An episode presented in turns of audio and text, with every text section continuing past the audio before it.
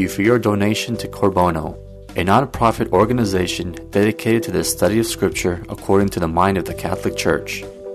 If you like this talk, we invite you to share our website www.qorbono.com with others so that together we may participate in the evangelization of the third millennium. Our speaker, Najib Awad, lives in San Diego, California with his wife and seven children and has been studying and teaching scripture since 1995.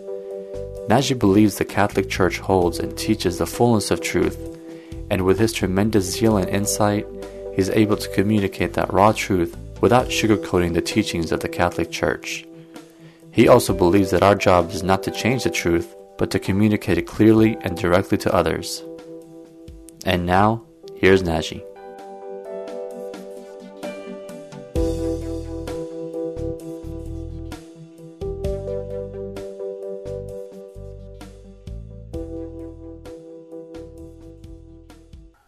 Continue then our study of the book of Exodus, and tonight we're going to cover chapter 10 and 11. Specifically, we're going to go through four points, and hopefully we'll get through all of them.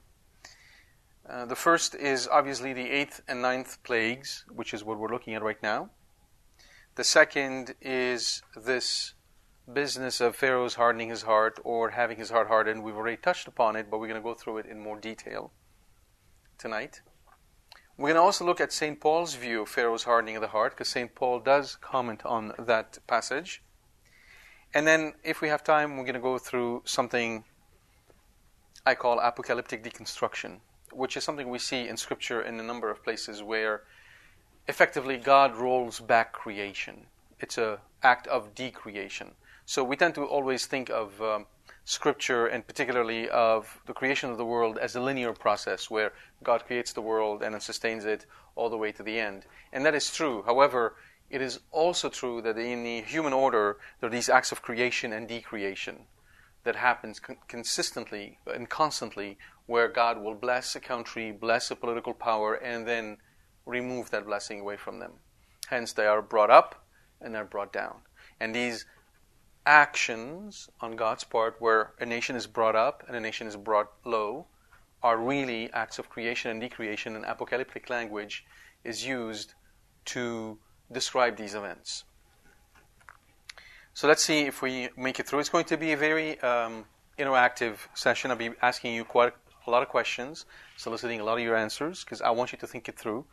Um, you will find that much of what I'm going to be talking about is counterintuitive. It is not the way we think. Um, or rather, the way we think doesn't always match the way Scripture uh, presents the truth to us. So we're going to have to work through it. So let's first talk about the eighth and ninth plagues. The very first thing you notice about them is that the plagues, the first seven plagues, are addressed to the Egyptians. From 1 to, to 7, God is speaking to the Egyptians. And I've told you last time, and I think it bears repeating, that God does not speak of them as plagues. We do. That's the very first difference between our perception of the events in Egypt and the way God perceives of them or speaks of them. He never uses the word plagues for any of these plagues except the last. We call them the ten plagues. The scriptures never call them ten plagues uh, at least not in, in, uh, in the time of Moses. Now, God calls them signs and wonders. Signs and wonders. And why does he call them signs and wonders? What is so what is he signifying through them and what is so wonderful about them? Peter.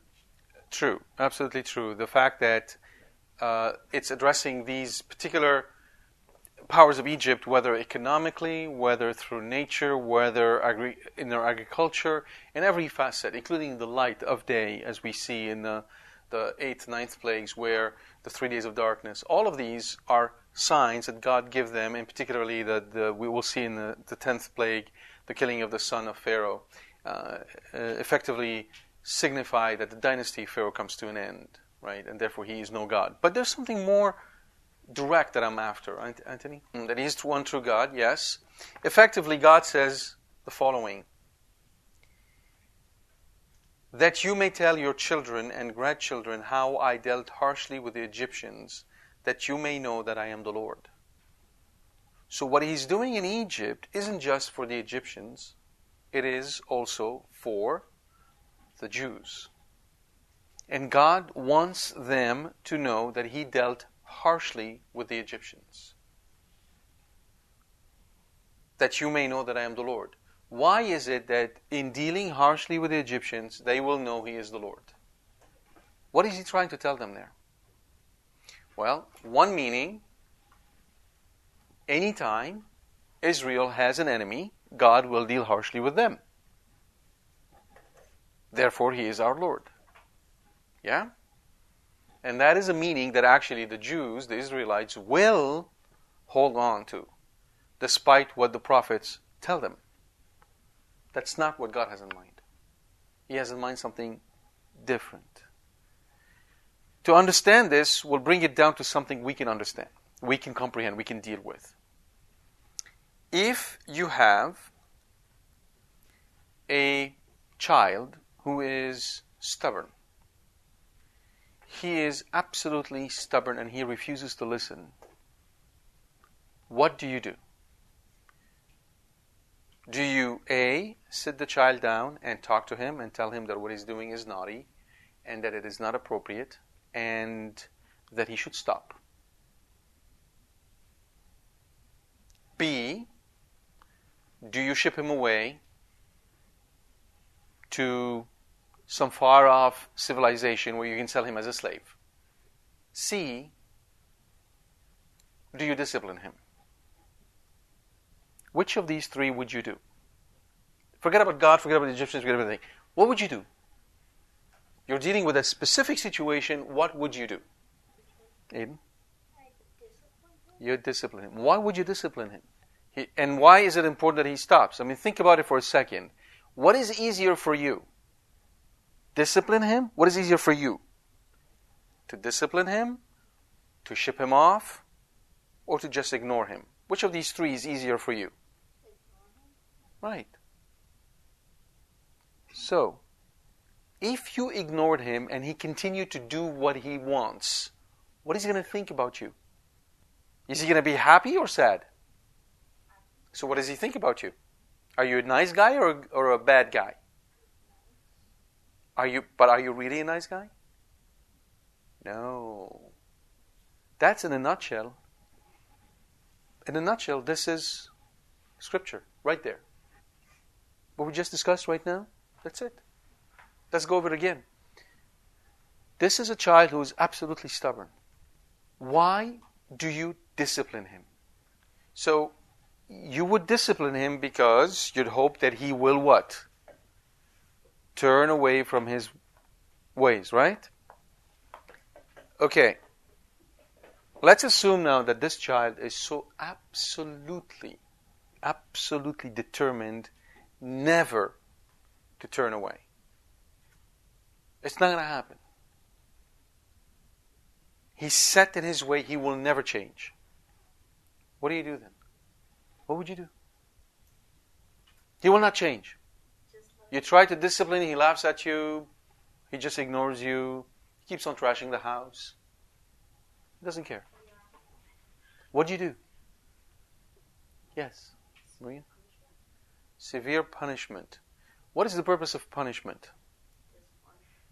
He doesn't care. He just doesn't care. He just does worse things. He gets worse and worse and worse. Yes. Brainwash him. Hmm. That's an approach. Can God brainwash us? Why wouldn't He? Exactly, because of free will. Therefore, we, the brainwashing is, uh, is not an option. What would you do? Here's the deal and I want you to understand this because this is not obvious. It's not obvious at all because we don't function this way.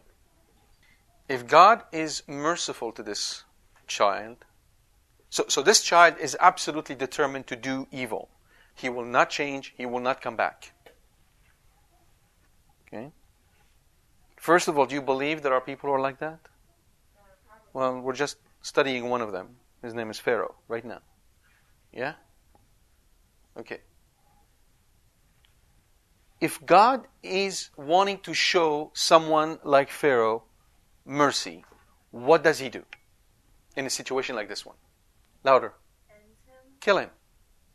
That's the merciful thing. No, no, no. We're trying to understand how God works. This is not about us. We're trying to understand how God works. Why is killing him in this case would be a merciful thing? Exactly. Because by killing him, God prevents this person from increasing his pain in hell. Do you understand that? Just as there are degrees of glory in heaven, there are degrees of damnation in hell. It goes both ways. Okay. That would be God's mercy. So, God killing the son of Pharaoh is what then? Mercy. Mercy for that kid. Yeah? Conversely, if God wants to show his wrath, what would he do? He let this person prosper in his way. He let this person prosper in his way. Because in doing so, what is happening to this person? He's increasing his punishment in hell. Do you understand? That's how the Lord works with us. And that is why sometimes we wonder how come the world prosper? All these people who do not believe in God, who are who shun his law, who do the opposite things, how come they're prospering? And we Catholic, we're trying to live our faith, we're scraping here and there, and we're poor and we're this and that and the other. Where are you, Lord? Well, he's right here. He's showing you mercy. He's extending his mercy to you because in allowing you to struggle the way you do, what is He doing to you? And what does that mean, showing mercy in this case? What happens to you? In heaven, what is going to, what is going to happen in heaven? He's extending a greater glory to you. Yeah? That's His mercy. Whereas these folks who are doing the opposite of his will, who shun his will, who hates his church, who, who, who despise the Pope, and keep on going their way, God is showing what? His wrath. The more you think covenantally, the more you understand that the covenant is governing your life and mine and governing the world and everything in it the less you are anxious, the less you're worried about the state of the world. Anxiety comes from the thought, the notion that somehow the world is running haywire outside the control of God.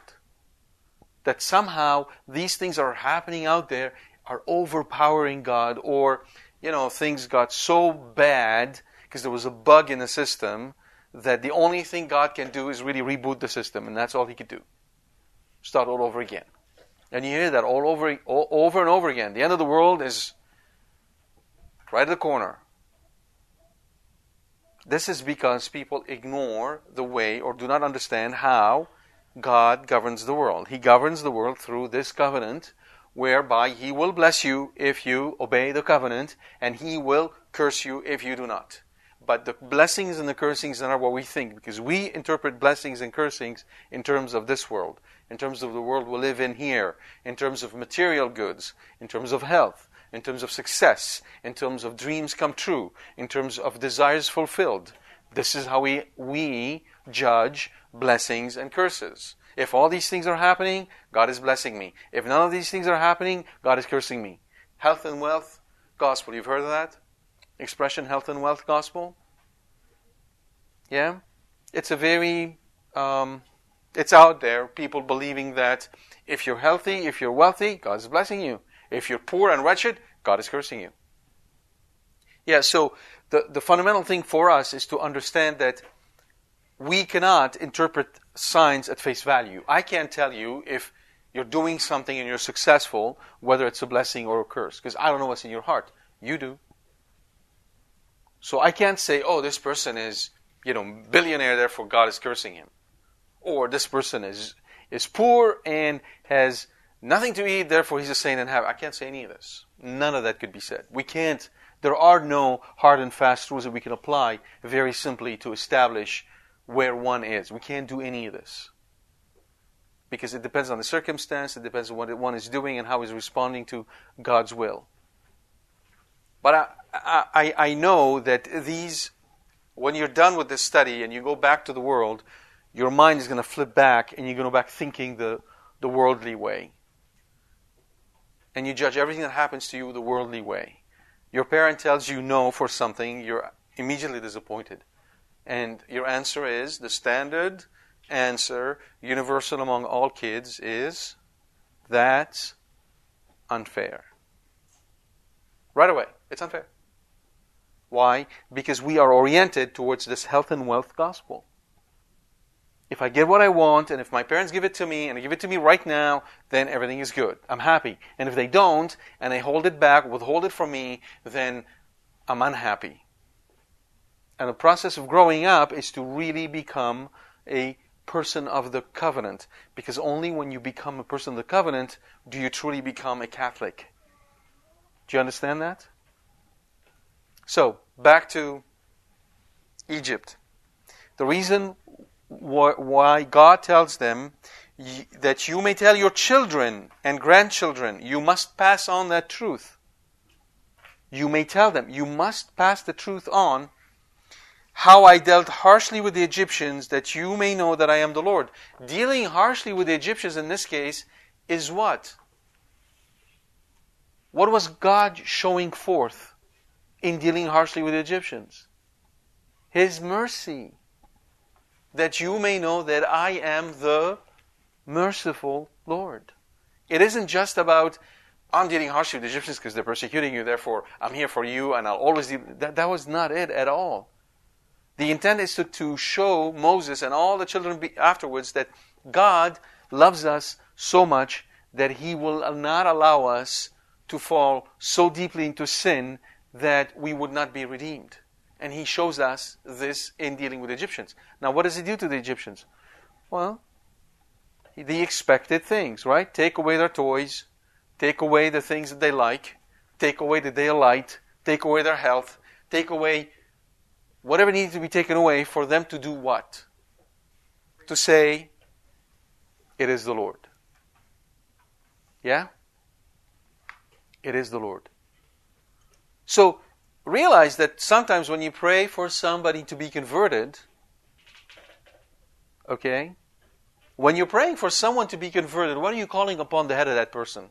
Usually.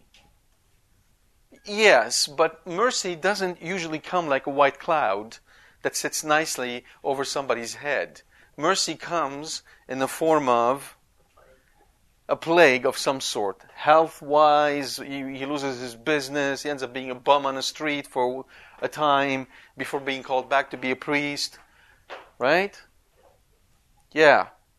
That's how oftentimes God has to deal with us, like he did with the Egyptians, to show forth his mercy.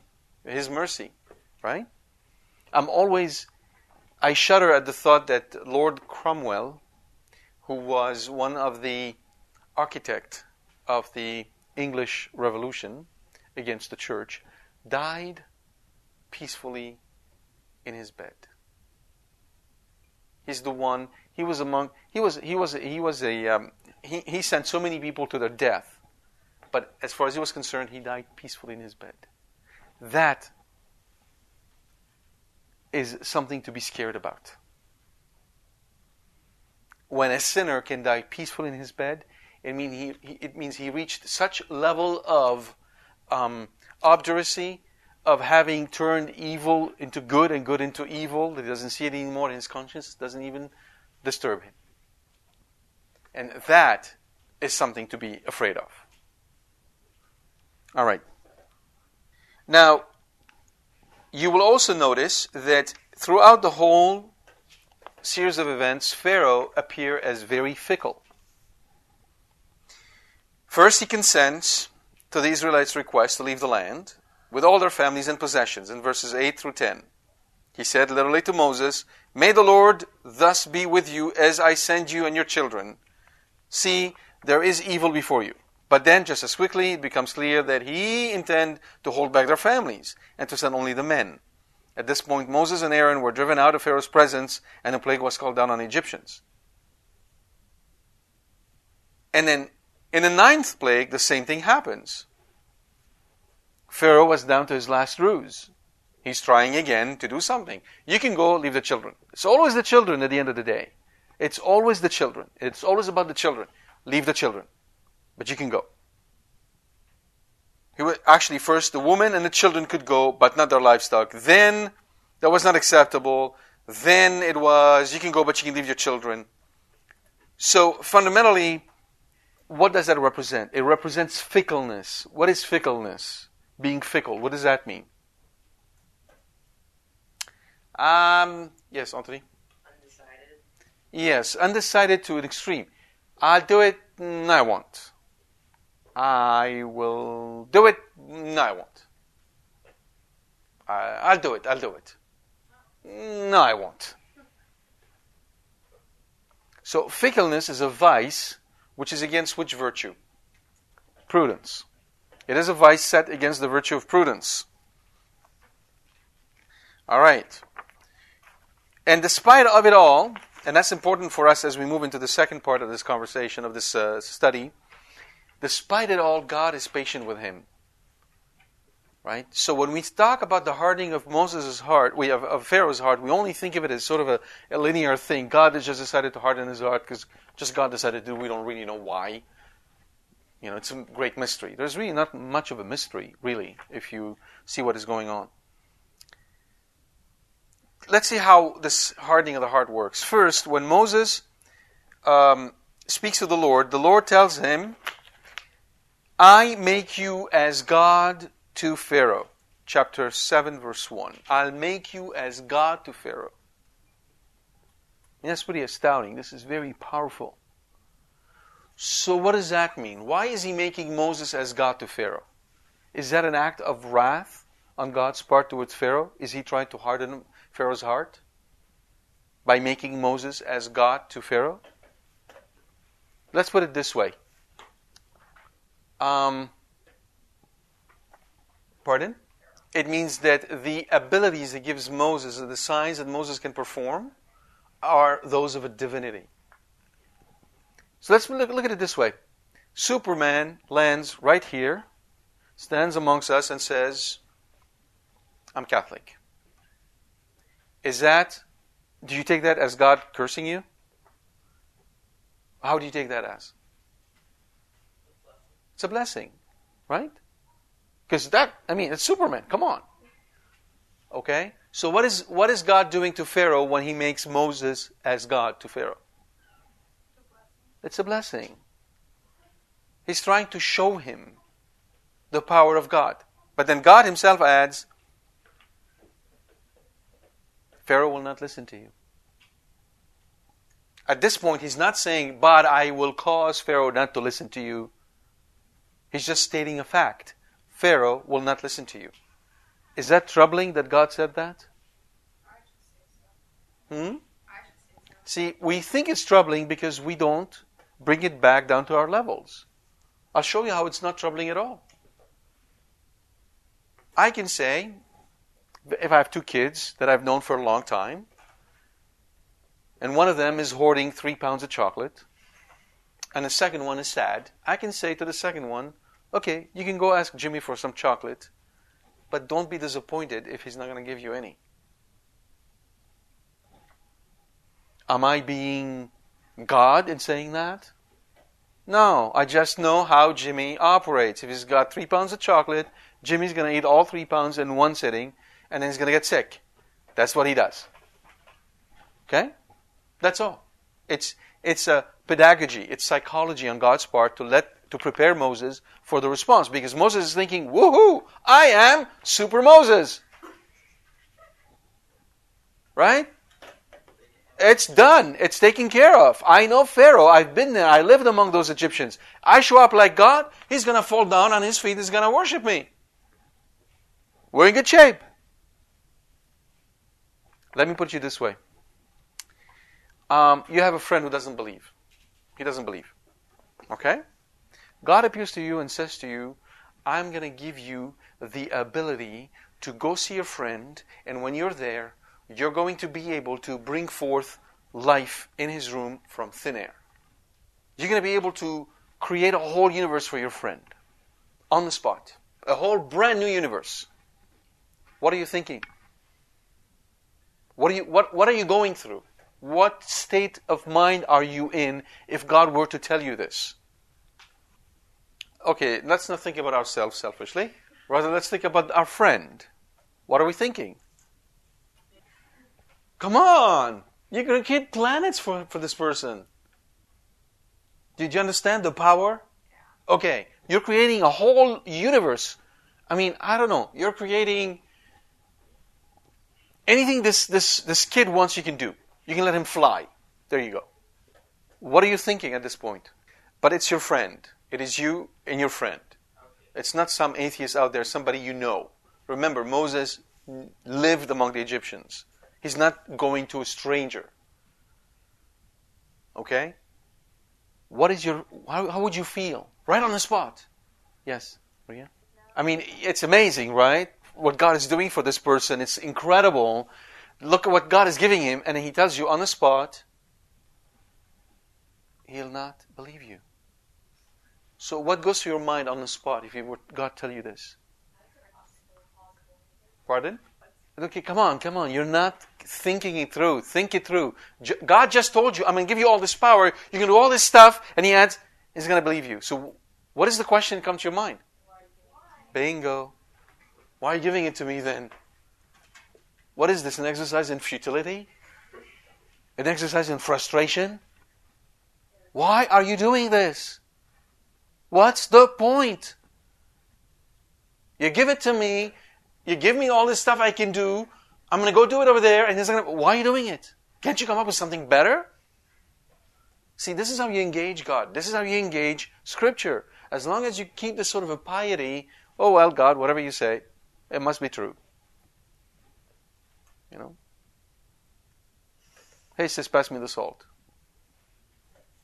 You, you, you don't get to, you don't receive the graces of God wish to give you if you don't contend with Scripture. Why is God doing this? What's the point? Why give you powers that seem to do absolutely nothing? Yes? There are two things that need to be understood. First of all, that God is just and that God is merciful. Without these two attributes of God, we have a really hard time believing in Him. We must believe in His justice, we must believe in His mercy. When God goes to such extreme, what is He highlighting on the one hand? He's highlighting His mercy and His justice, and at the same time, He's highlighting the guilt of man. This explains why He went to such an extreme and died on the cross. You, you understand that when, when Our Lady brought our Lord to the temple when He was circumcised, the drops of blood that fell on the floor when he was circumcised were enough for the Father to save the world. That would have been enough. Do you understand that? Why did Jesus have to go to such an extreme to die on the cross? Maria? No. See, it's not just a question of example, because we, we, at the end of the day, we're really not touched by examples. What we're touched by is innocence, mercy. When we see that, that's what really penetrates our heart and converts us. And that's what happened. So here, God is showing forth His sovereignty and His mercy towards Pharaoh. He spares no effort. That's the message. I am saying this in the context of God hardening His heart because we tend to have a very one sided view of this business of hardening the heart. We only see God hardening his heart, we miss everything else. You understand? Then we go through this list of hardening of the heart and we notice the following. Initially, Scripture tells us that Pharaoh's heart is hardened. It doesn't say God is hardening his heart. So, so in 7:14, Pharaoh's heart is hardened. In 8:15, he Pharaoh hardened his heart. In 8:19, Pharaoh's heart was hardened. In 9:7, but the heart of Pharaoh was hardened. In 9:12, first time, but the Lord hardened the heart of Pharaoh. 9:34, but Pharaoh hardened his heart. 9:35, so the so the heart of Pharaoh was hardened. Then in 10, I have hardened his heart. 10:1, 10:20, but the Lord hardened Pharaoh's heart. 10:27, but the Lord hardened Pharaoh's heart. 11:10, the Lord hardened Pharaoh's heart. We start with Pharaoh hardening his own heart. There is a moment where both are happening, and then after that, God is his heart. So Scripture is proceeding in a very deliberate fashion as these plagues are happening.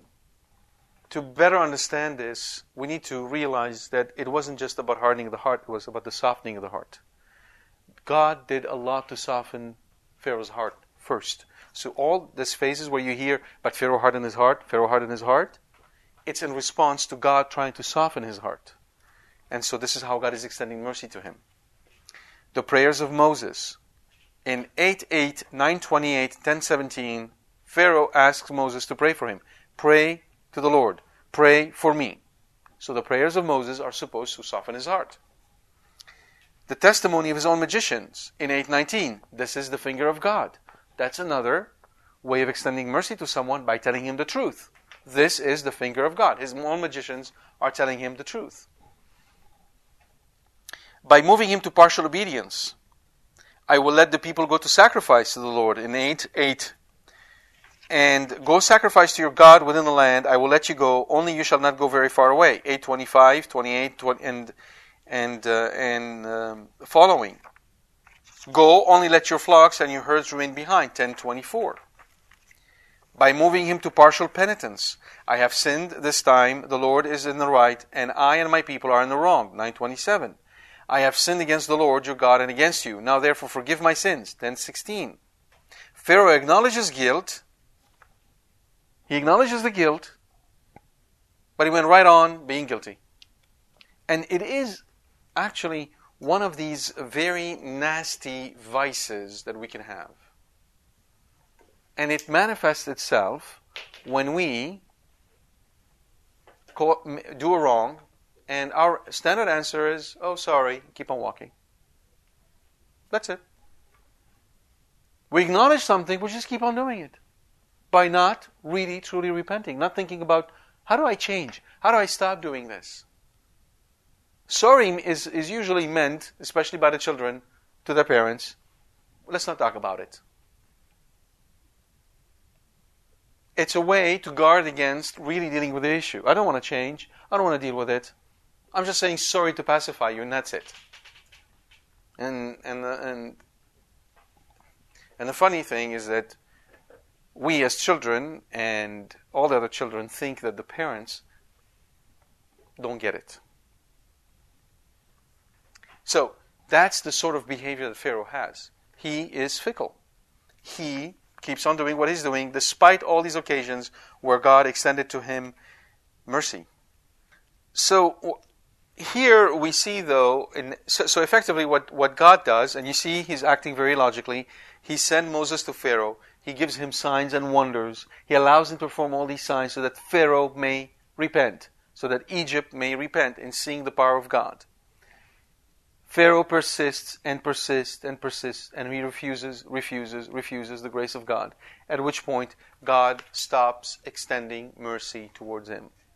And when he stopped extending mercy towards him, which by the way is Pharaoh's own free will. Now, you find it maybe very sur- surprising, but if a uh, if a kid comes to to um, his father and says, uh, "You want to play a game?" and the father says, "No," the first time, the kid might do it a second time, maybe do it twenty times. What happens after the twentieth? What is the conclusion that the kid reaches?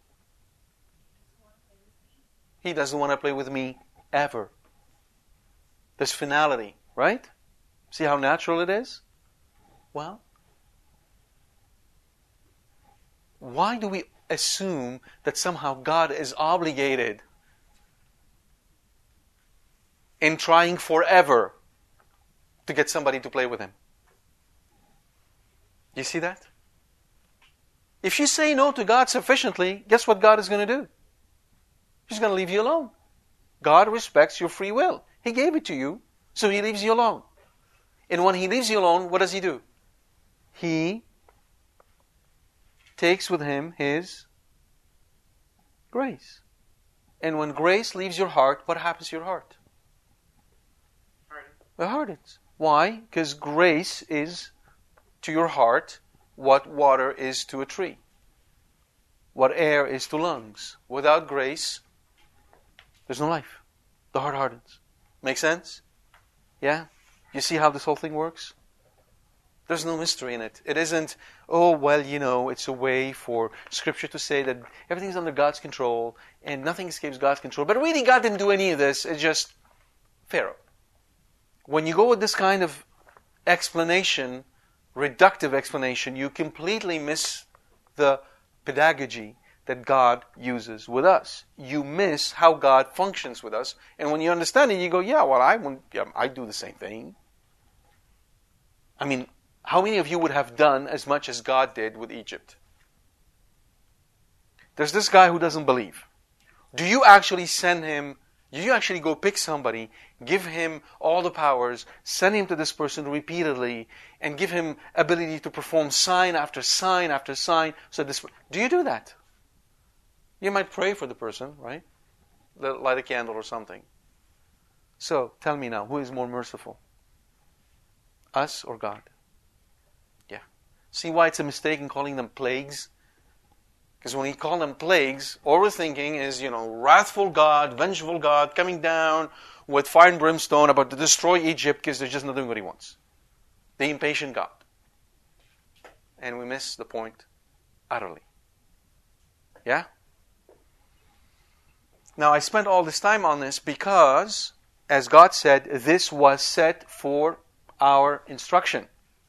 The way God dealt with Egypt was an example of how he deals with us today on a personal basis, as a family, as a nation. The same thing. Yeah? Okay, so let's just, um, it's a good segue into what St. Paul writes about um, the hardening of the heart. In uh, Roman 9.11, St. Paul refers to the hardening of Pharaoh's heart and to the hardening of Israel. And both of the Old and the New, both St. Paul and the, uh, the ancient narrator, do the same thing. They hold this tension between God's utter sovereignty and man's free will. And I told you already, and this is something we're going to have to revisit, that neither do we deny uh, predestination nor do we deny free will, but we hold both together. Hmm? So, St. Paul does exactly the same in speaking of God, utter sovereignty, and yet humankind's moral freedom. And so, what he says is that physical descent from Abraham is insufficient to qualify one as a spiritual child of Abraham. And he appeals to Genesis, where he says that both Isaac and Ishmael were physical sons of Abraham, but only one was the child of the promise. Both Jacob and Esau were children of Isaac, but Esau was passed over in favor of Jacob. Paul thus Paul thus had has addressed the question of God's fidelity by showing God's principle of selectivity in operation in patriarchal history. God is selective. Do you understand? God is selective. Which translates into what I've told you before, and we have a hard time with it. God loves all, but God does not love all equally. And I'll tell you, one of the fundamental reasons why we have a problem with this notion that God doesn't love all equally is because of our pride. The truly humble soul doesn't think, how come God loves this person more than he loves me? That's unfair. The truly humble soul realizes the depth of the human heart's depravity, realizes that in all justice we were condemned to hell, and is simply rejoicing that God had saved him. or her. And that's it. Never mind that God loves somebody else. The mere fact that God loves me and extends mercy to me is incredible. And a humble soul rejoices in that fact and doesn't mind that God loves. Even if God loved everybody else more than he loved this humble soul, this humble soul is happy that God loves her. And it's enough. And by the way, this is how Our Lady is. That's her humility. We have a problem with this because we are pride. So as I told you last time, we were all all indebted to God, right? Lisa over here owed him two billion dollars. Anthony owed him two hundred million. Steve owed him ten bucks. Right? I owed him forty billion dollars. We're everybody, all of us. Well, maybe not ten, but a hundred million, let's say, or some enough money that he cannot ever repay it. I cannot ever. None of us can repay it in a lifetime. None of us, none of us could ever repay him in our lifetime. We were always going to be slaves, no matter how much we could be making. So God comes and says, "Okay, here's what I'm going to do.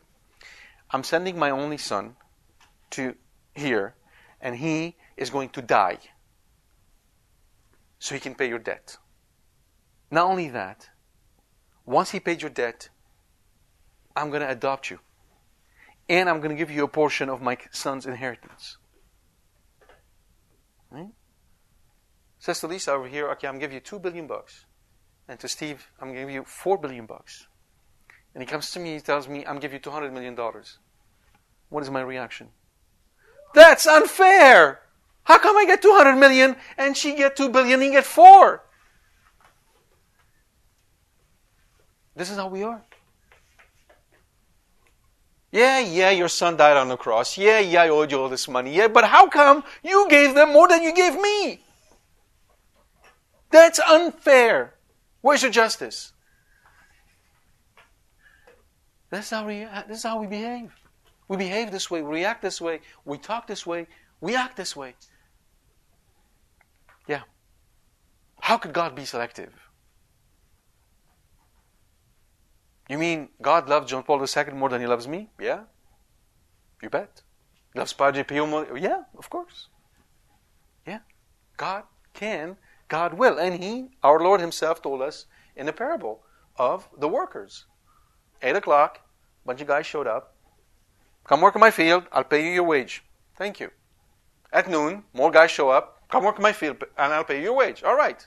All the way until 4 o'clock, there's this straggler showing up, eating his banana. It's 4 o'clock. And he calls him in. What are you doing here and doing nothing? Come work my field. And he works an hour. One hour. And they all line up, and they all got paid the same. So what did the ones who started at 8 o'clock do? What? You're paying that guy the same as me? How dare you? It's unfair. And Jesus says, Friend, have I treated you wrongfully? Have I been unjust to you? Have, you? have you not agreed to the wage? Or do you begrudge me my generosity and you don't want me to use it the way I want? What is behind this? What's really behind? What is the vice behind this? It's one of the worst. Envy. Envy. You do not want that guy who worked an hour to get what you got. It's the worst of them all. Envy. You understand? That's why it bugs us so much when we hear that God loves somebody else more than He loves us, because it really hits on all of these vices that are in our heart but it's that's the occasion for us to really work on humility. And if you want to grow in humility, there are two things that you need to do. First, you need to go to, commun- to confession uh, every week. Every week. You have to go to confession every week. And the second thing, you have to meditate on the passion of Jesus. The more you do those things, the more God will, will soften your heart. And if you go do it before the Blessed Sacrament, it's even better. Okay, so Let's finish what St. Paul was saying. Crucial in Romans 9:17, I have raised you, Pharaoh, up for the very purpose of showing my power in you. This is an, an, a quotation from Exodus 9:16. I have raised you up. When he says to Pharaoh, "I've raised you up," it doesn't mean I have, um, I, um, I have created you. It means I have not destroyed you You stayed on the throne so that I may show my power in you. And today people complain, what? Mr. Obama is our president? It's a disaster. Right? We become politicized. We think politics is a solution to our problem. And we don't understand that God raised him up so he may show his power in him. Because we don't understand that it is all Jesus is doing at the end of the day. That he guides the world for his greater glory. Okay, very good. So let's um, let's move now to. Okay, one more one more thing I want to quote to you from Roman, which is important. Many preachers and missionaries have used Romans 10, 14, and 15. How then can they call on the one they have not believed in? And how can they believe in the one of whom they have not heard? And how can they hear without someone preaching to them? That's St. Paul. Right? And that is why the church is a missionary church. Because you do understand if they don't hear, they don't believe, they don't know, where do they go? In all justice, where do they go? To hell. Did you understand? Going to hell is not God being unjust. Because in all justice, all of us were condemned to hell. Going to heaven is God being mercy, merciful. And back to what I just told you, you cannot request, demand, order God to be merciful to all equally. He could have decided and chosen that Jesus would die only for Israel. And that would have been mercy. He was not, he did not have to die for all of us. You, you gotta you understand the power of this because this is the mystery of which St. Paul speaks. Because up to this point, it was God loves Israel, and that's it. God saves Israel, and that's it. Jesus could have come and saved only Israel, and the rest of us would have been left out, and God would be just. Do you understand that? Okay. So he depends on us to be missionaries. That's why it's important for the church to be a missionary church. Let's go to the last passage Apocalyptic Deconstruction. So, what I want to show you is that there is a number of parallel, I mean, there, there are parallel lines between what happens in Exodus and what happens in the book of Revelation. In both cases, the seer the one who receives a vision. So in both cases, there is a vision. The both cases, the seer of the vision is persecuted by a ruler. Pharaoh in the case of Moses, Caesar in the case of St. John. Both of them are exiled. Pharaoh is exiled to Midian. St. John is exiled, is, is exiled to um, uh, Patmos. Moses is exiled to Moses is exiled to uh, Midian, and St. John is exiled on the Isle of Patmos. Both, while in exile, experience a call from God.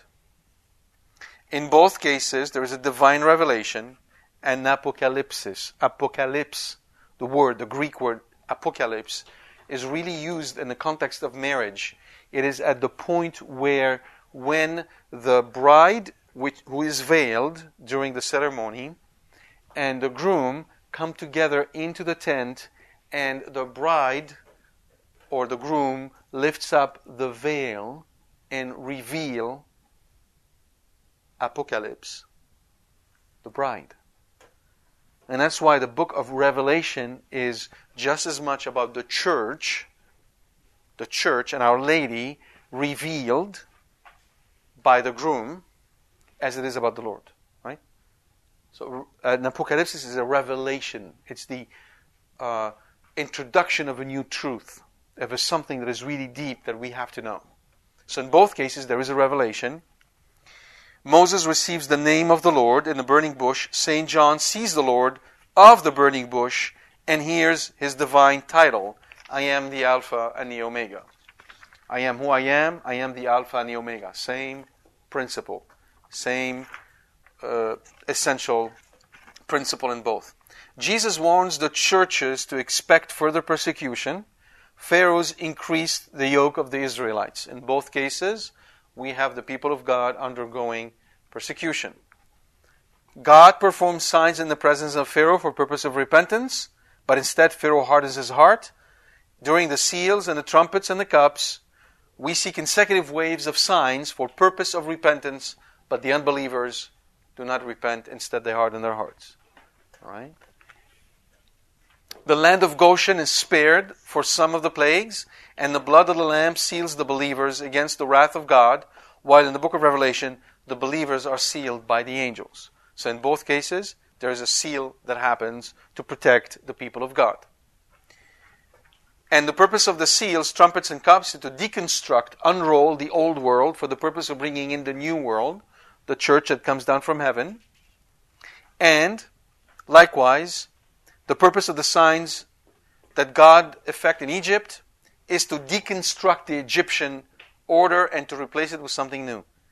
That is, he deconstructs the Egyptian religious system insofar the Israelites are concerned and will replace it with the worship that will be proposed and uh, introduced during the, um, the, the description of the tabernacle and the tent, all the liturgy that is that is to come. So all these signs that are being performed are also serve as a pedagogical instrument to teach the Jews, hopefully, that, huh, the Egyptian religion is not what you thought it was. We need something better because it didn't protect them at the end of the day. They were praying to all these gods for health and fertility and life and this and then the other, and all these signs came, and none of the gods were able to protect them. Therefore, they're fake. We shouldn't be believing in them. We need something better. And God was to introduce that something better later on. So you can see in both cases there's this apocalyptic deconstruction that happens in for the purpose of introducing something new and better. And that is a fundamental outlook we as Catholics must have on history. Instead, we let the world fill us with anxiety. The, the power of the church, you see, we are not optimistic. We're not optimistic, we're realist. That's much stronger.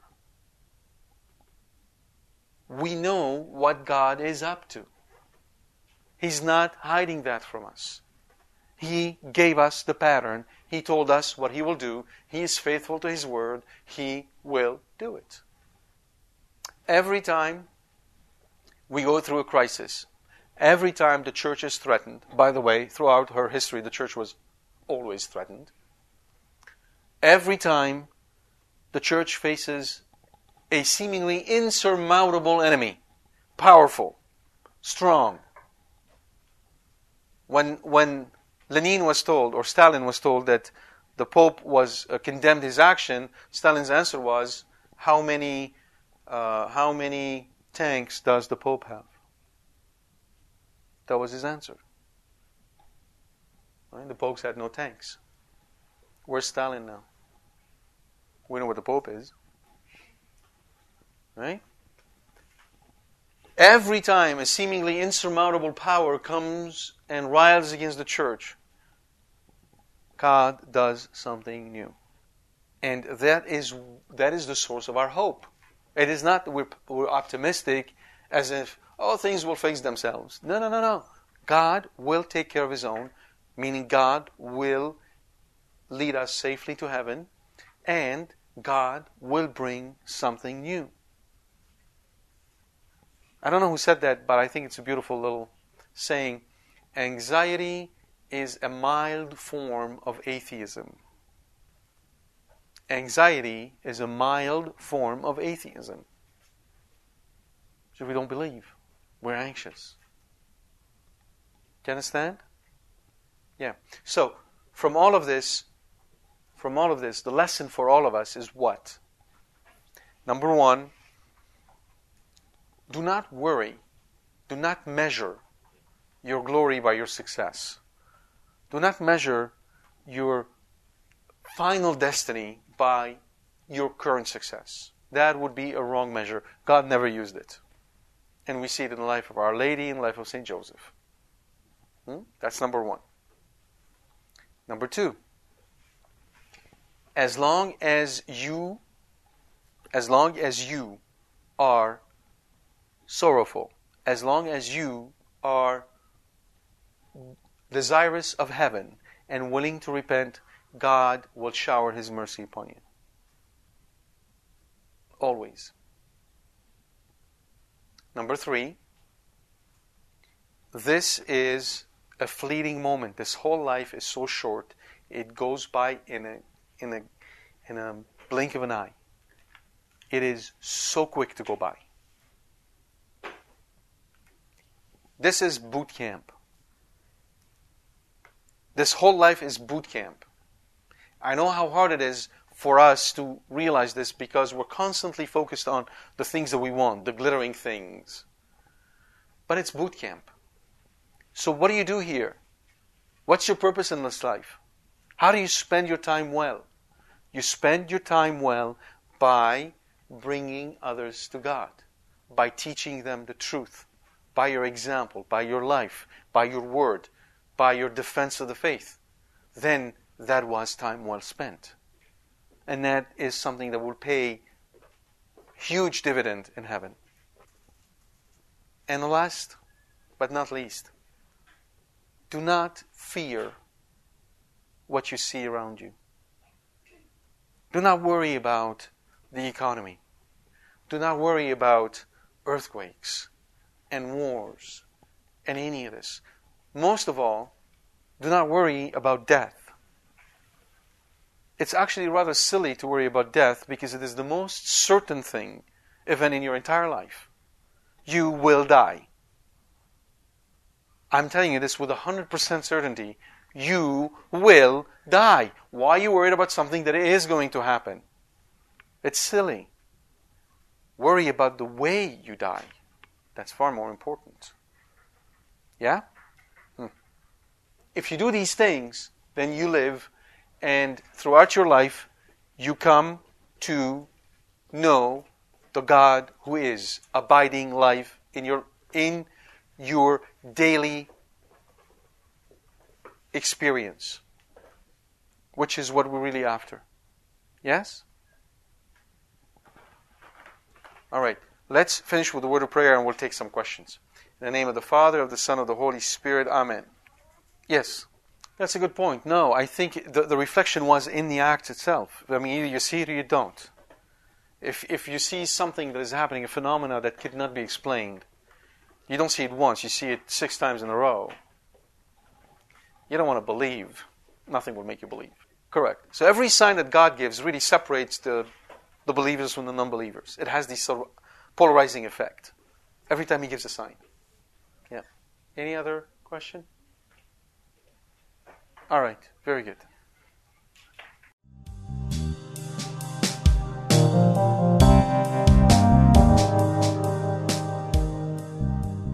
We hope you've enjoyed this talk from Qorbono. For more information about this and other talks, please visit our website at www.qorbono.com. Thank you, and God bless you.